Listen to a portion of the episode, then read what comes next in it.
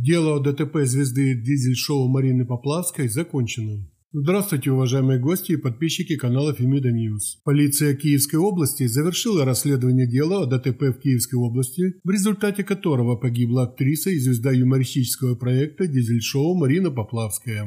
Напомним, что утром 20 октября 2018 года под Киевом автобус с актерами дизель-шоу, которые возвращались с выступления, врезался в фургон.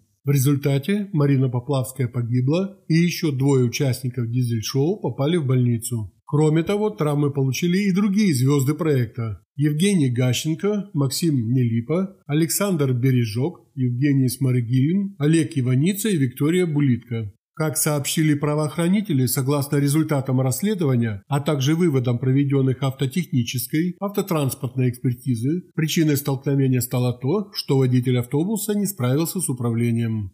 Во время проведения досудебного расследования водитель сотрудничал со следствием и свою вину уже признал. Обвинение последнему выдвинутое по части 2 статьи 286 Уголовного кодекса Украины о нарушении правил дорожного движения или эксплуатации транспортных средств, повлекшей смерть потерпевшего. Дело уже направлено в суд для рассмотрения и принятия окончательного решения по факту ДТП.